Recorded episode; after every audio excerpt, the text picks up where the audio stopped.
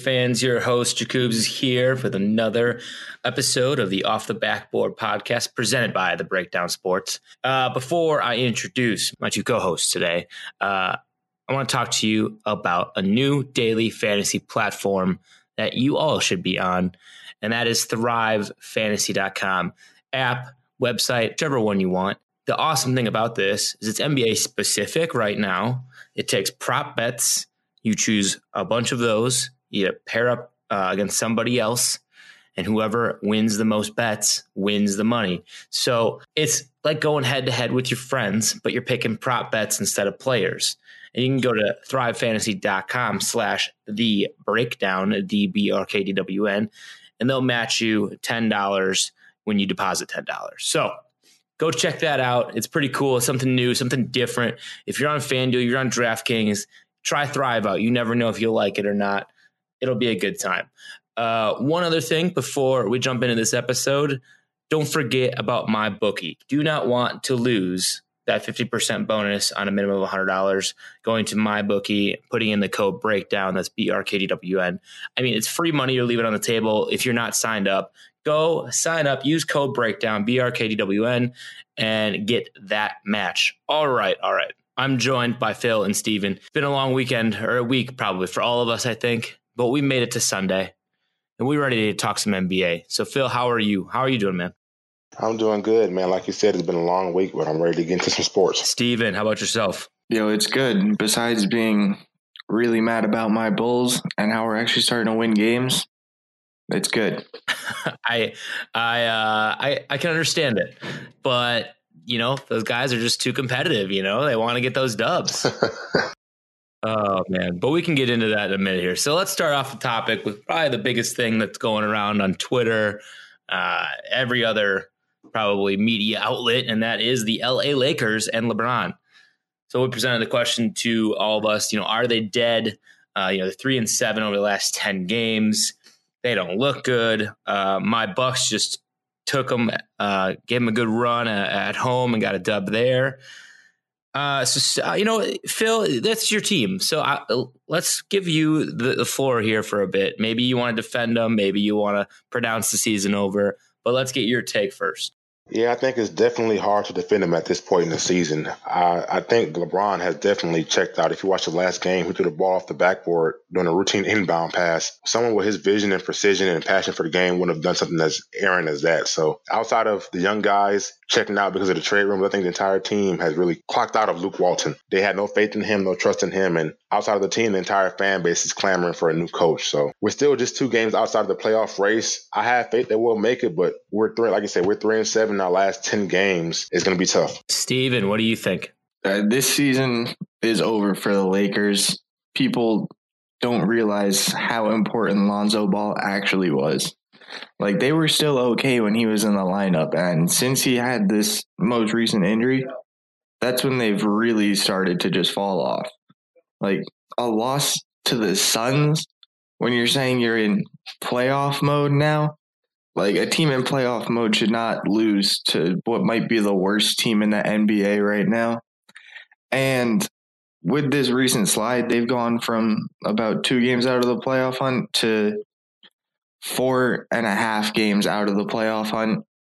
And they're sliding when other teams are starting to win games again. So I think they're out of the playoff hunt.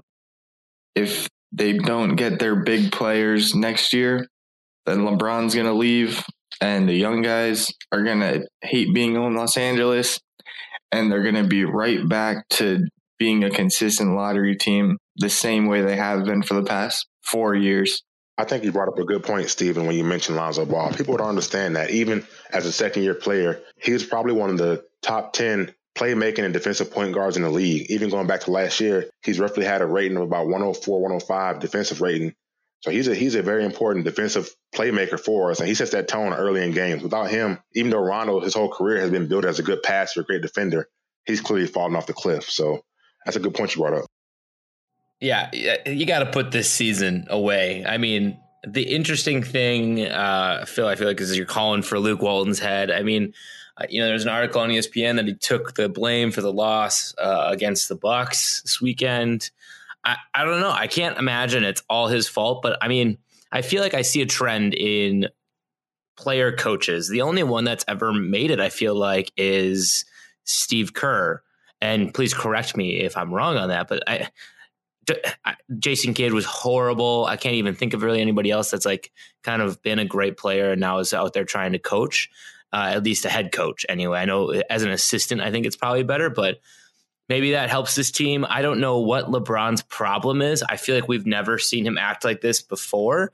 Uh, he carried way worse teams to the finals when he was early on in Cleveland. Maybe it's his age. Maybe he's sick of it. Maybe he's just ready for Space Jam 2 to start uh, filming. I, I think know. people they were enamored when he won those 20 games in a row with Golden State. But what coaching experience does he really have outside of coaching a team full of all stars? Look back at last year. We're having the same problems that we had last year when he wasn't starting Julius Randle. He wasn't giving Randle and Clarkson consistent minutes. And now we fast forward to this year, like last game against the, against the Suns. He sat Reggie Bullock, who's one of the best three point shooters in the league, for large stretches of the fourth quarter. He had he had uh, Rondo in the game, who had a bunch of empty stats. He had McGee in the game still, not a floor spacer. He had Lance Stephenson, who who hasn't seen a court in about I don't know how many games. He's just making boneheaded mistakes that a coach of his caliber shouldn't be making at this point in, in the season, especially when we're still two games out of the playoff contention.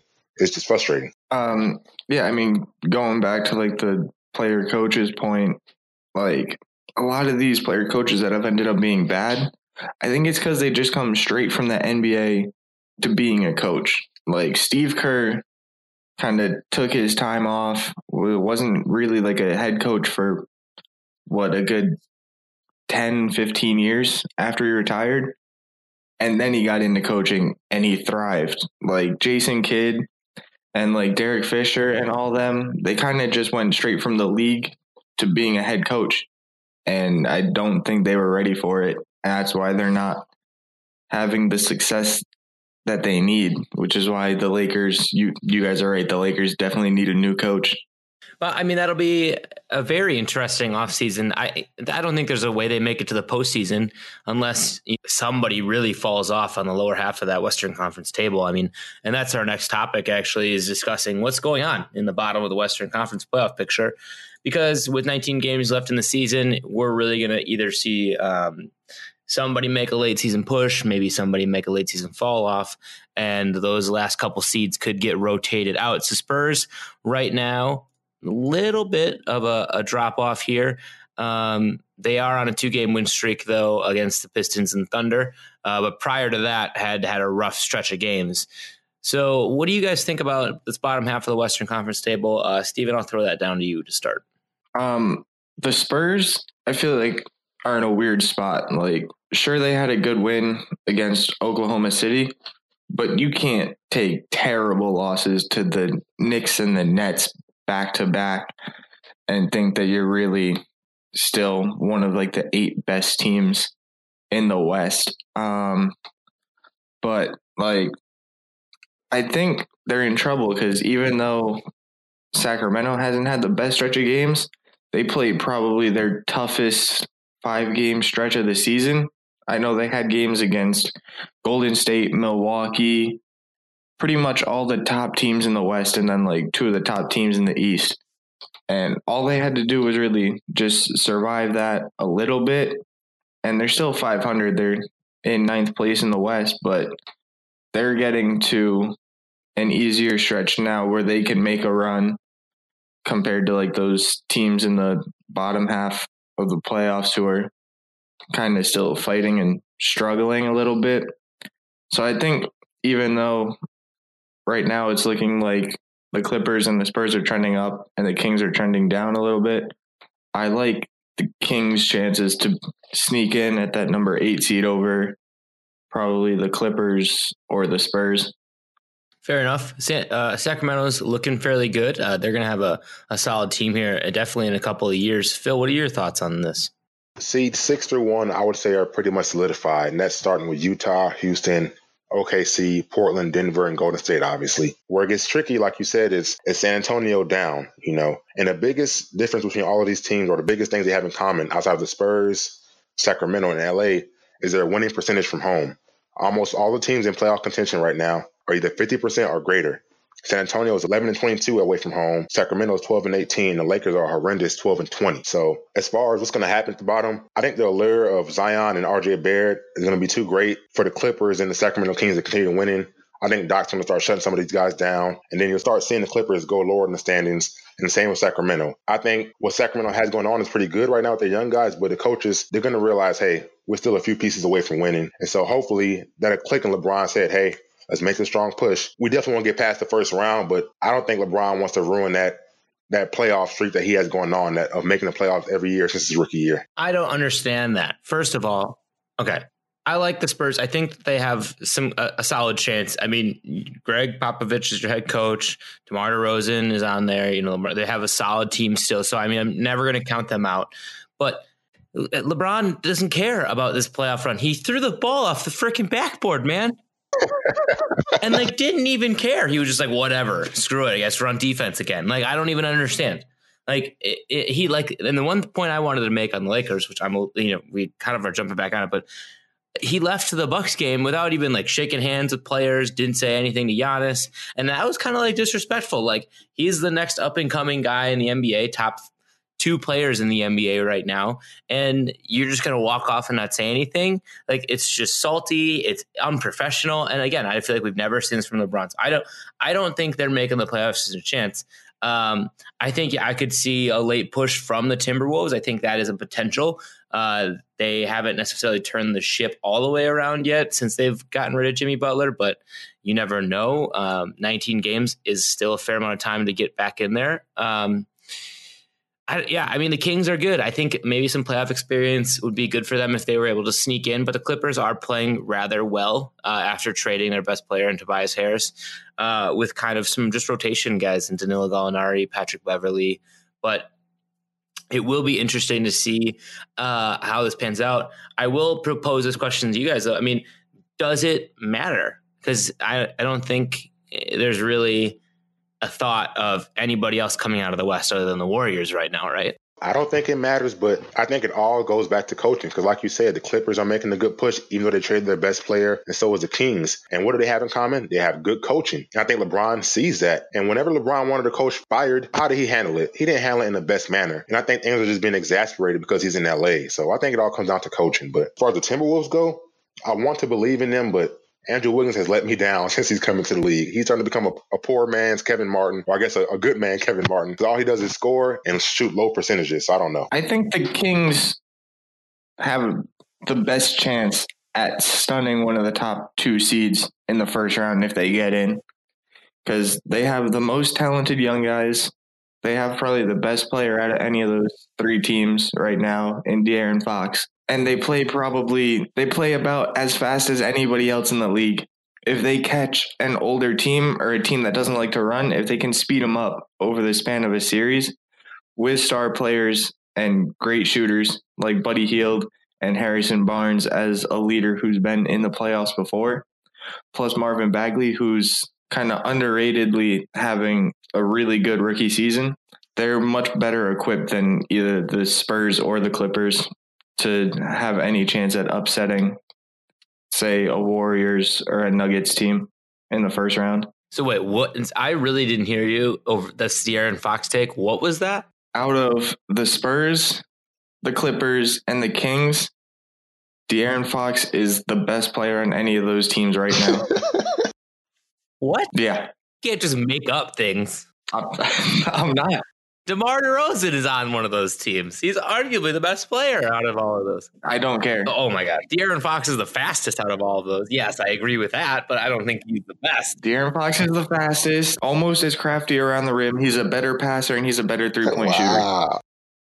shooter. Man. Okay, so so you're starting a franchise with De'Aaron Fox over DeMar DeRozan. Right now, yes. Phil, are you hearing this? Or am I am I like dreaming right now? I, am assuming he's he's pointing to De'Aaron Fox uh, his upside because as of right as of today, as of March 3rd, 2019, DeMar DeRozan is still a superior player. But I can kind of see where you're going with this, Steven. I mean, DeMar DeRozan's upside is very limited with his age and how long he's been in the league. And he's never been the greatest three point shooter. But to say that Fox is out and about the best player, that's kind of a hot take, buddy. Yeah, so that that's fair. I, Phil, if you dive in a little bit more like that, and you say with De'Aaron Fox's upside, I would take him over DeMar DeRozan, and That's fine, but you cannot say that today in the NBA, De'Aaron Fox is better. Anyway, Steven, we'll, we'll let you ride with that. You know, maybe you're getting delusional as being a Bulls fan for too long. Um, but let's bring this to Houston and uh, talk about James Harden. And the question is, can we finally stop talking about him as we're talking about him? Uh, because his streak of 30 point games is over. Uh, yet the other night he dropped 58 to win by three against the Miami Heat. Uh, so I don't know what my thoughts are on this. I'm just gonna uh, let's get see if Steven has any more hot takes or he wants to make anything else up down there. Uh, my whole thing is just who cares anymore? Like we don't need to talk about him being the scoring leader. Just let the Rockets be their middle of the road Western Conference playoff team like they're going to be and let him win his scoring title at the end. He's not the MVP because Giannis is better. He's definitely not the MVP because Paul George is playing better than him right now. So it's just like let him score in Houston. Let the Houston fans like it, but it doesn't need to be talked about nationally anymore. And he'll just win his scoring title at the end of the year, which is, I'm sure, what he probably wants the most. Uh, well, speaking about um, James Harden, about 13 minutes ago, they just beat the Celtics and he dropped 42. So I think as long as he's leading the league in scoring at about 36.6 points per game, he's going to always be a main talking point. But like I stated a few pods ago, this team in the West constructed reminds me 05, 06, 06, 07 Lakers when Kobe Bryant was averaging 35 points per game, 31 points per game, and they were constantly getting smashed by the Phoenix Suns in the Western Conference Finals. They're going to make it to the, to the Western Conference Finals against Golden State, and it's that trifecta of, of Durant, Steph, and Klay are going to outshoot him. And we saw what happened last year when they shot stopped falling. They're going to need more than him to make it out of the West. All right. Yeah, that's fair. I just pulled up the box score of the Celtics game. I mean, Eric Gordon did score 32 alongside Harden, but man, their bench is they played four rotation guys with Austin Rivers getting the bulk of those minutes at 25. PJ Tucker played 40 minutes, Harden played 39. That's crazy to me. Like this team is there. Kenneth Faried didn't see the floor. Like, uh, I don't even understand. Yeah, it's not going to work. Uh, let's see what happened with Boston. That's very interesting. I am so happy Boston is backsliding. I think it's hilarious, especially because Steven was all over their junk earlier in the season. So, uh, but on a James Harden uh, aspect of it is, I it, it's it's great to see. It reminds me again very much as well as the Kobe Bryant uh, streak he had going and and those days, but again, I agree with everything that Phil said. They're not going to make it. This team isn't built to make a deep playoff run. I don't think. I honestly don't necessarily agree with the fact that it'll be them versus the Warriors. I mean, you're that means you're discounting the Nuggets beating them in a round, or you know, even potentially the Thunder with, as Steven said, Paul George is playing better than him, and I. I mean, it's great. It's great to see somebody like this. This is kind of a once in a lifetime player out there that's just going to be dropping 40, 50 points a game. But I think we've seen when teams have had players like this that it just doesn't work in the long run and that it's not a viable, it's not a viable game plan. So I think it's fine. I'm kind of done hearing about it. I'm done hearing about a step back. I'm done hearing the explanation of why it's not travel. Like, fine, have it. You know, you're still getting beat 25 times a season. And I don't know. I mean, we'll see what happens come playoff times. I've been wrong before, but I don't I don't really see much else to even talk about with James Harden. No, because I'm just done hearing his name this year. So hopefully we're off it. Let's bring this to the top of the Western Conference table and talk about the Warriors, though, because we, you know, in our notes here, we got a little, little question uh, to discuss. Is is this going to be the end of the Warriors dynasty uh, if they don't win a championship or make it out of the West? Uh, that was the stipulation, but I think it's the end of the Warriors dynasty regardless. Uh, Kevin Durant's on his third and fourth Twitter account right now, probably talking about how he's going to go to LA or wherever he's going to go. But I don't think KD stays, and I think Klay is going to find money. Um, Boogie is for sure not going to be there. He this is the only reason he went there was to to make a run at a ring and show off his his you know comeback basically on the highest stage.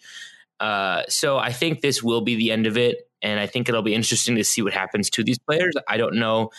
I wonder if some of it's a little bit uh, overhyped because of they're they're all playing with each other. Uh, for example, like maybe Klay gets to a team and he's not as good because he's not playing alongside Steph.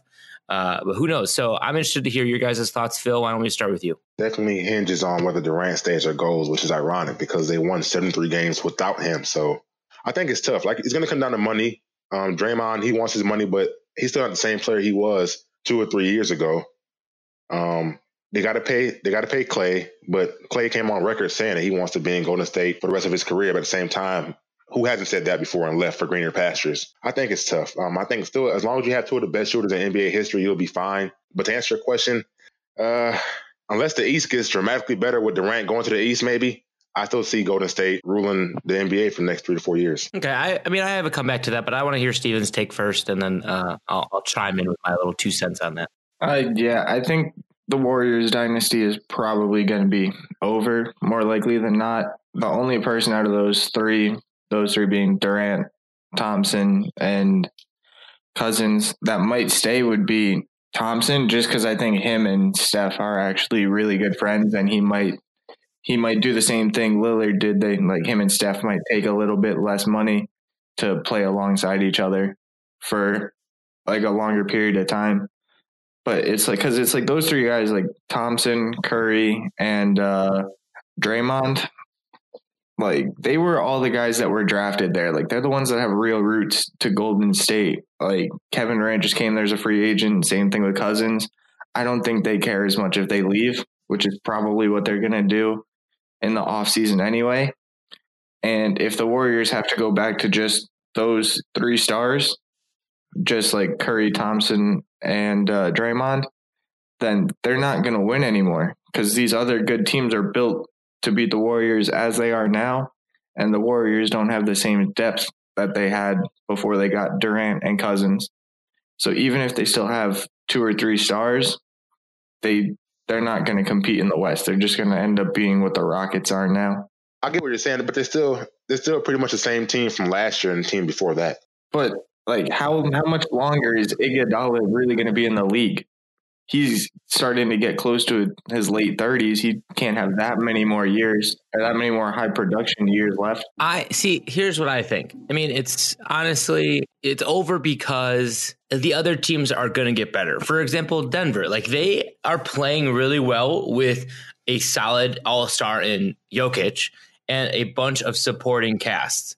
So they're going to add some pieces. They're going to get a little bit better. Sacramento is going to get better. I think there's a lot of these teams on the up and coming now. And then, as we talked about, uh, you know, the Warriors are going to lose a couple pieces. So I think like what you're going to see is it's just going to be a change in power. I think in the West it's going to be a bit more competitive as it opens up.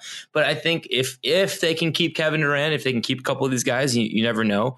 Uh, I I would kind of be surprised if they do keep him, but that's just my own opinion. You know, I I'm not an expert in any any sense of the word, but that's my thoughts. Do you think Kevin Durant makes or breaks the team? That's what it comes down to. I think that it, it doesn't make or break the team, but I think it's he'll be like the first domino. So like if he goes, then you know Klay will be thinking, well, KD left and got money. I should go leave and get money you know, it, that's just kind of what I feel like. Plus, I feel like I think Klay is like, I think he's gone for sure, and I don't know, know if he necessarily makes or breaks that team, but I just think that the other like Denver is going to get better. I think you're going to see OKC maybe even get better and give them a run for their money, or even maybe Houston gets better. So I think that there's just they're going to keep piling up assets till till the Warriors finally get beat. So I think this is kind of the last year you'll see them be the just the distinct number one in the Western Conference. I definitely think starting next season, there'll be a lot more competition against them, especially with LeBron in LA. I mean, yeah, this season has kind of gone down the crapper, but you, you look at this offseason, everything they want to do, LeBron has the ability to to pull a lot of talent to a team. And you could see, you know, a battle in California for the number one spot too. So I, I'm not saying that it's necessarily that the Warriors are just going to get terrible, but I think that the Western Conference is just going to get even more competitive and give them a better run for their money. Steven, anything else you want to add on it?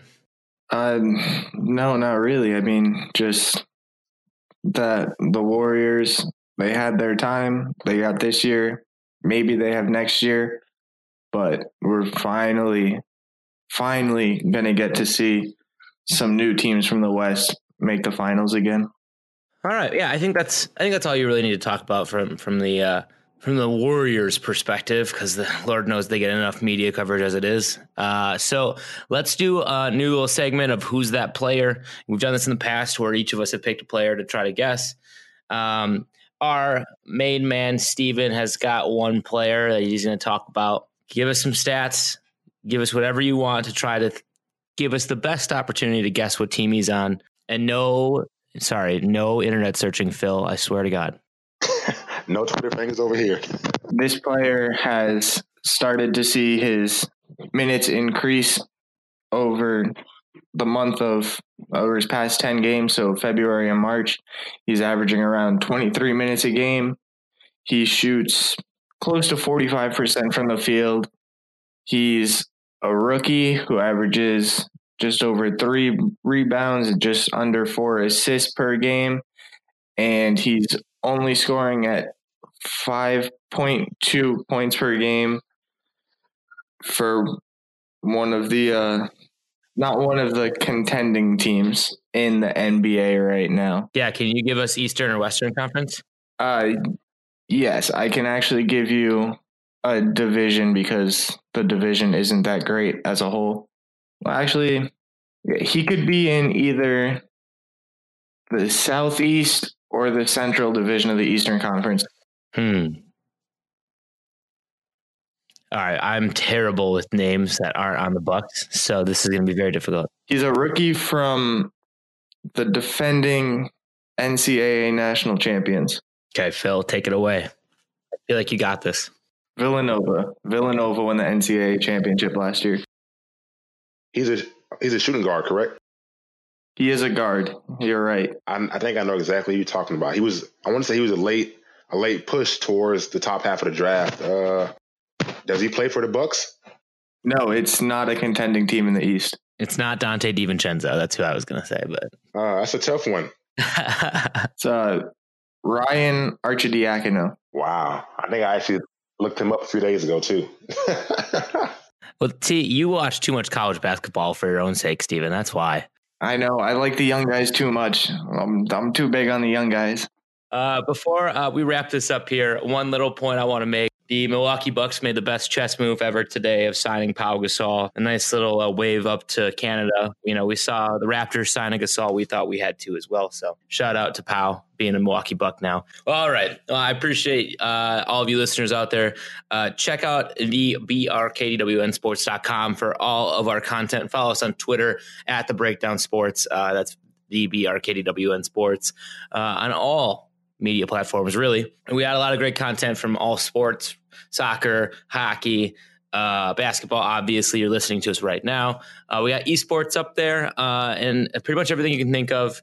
A lot of great content being pushed out. Um, and our hockey team actually just started their own podcast. Go check that out if you're into the NHL. It's the End to End Puck podcast. Uh, it's on all all streaming platforms uh, currently. Two episodes out, so some good content for you to listen to on your drive to work tomorrow morning if you want. Uh, and that's all we got for you. Thanks for listening to the Off the Backboard podcast.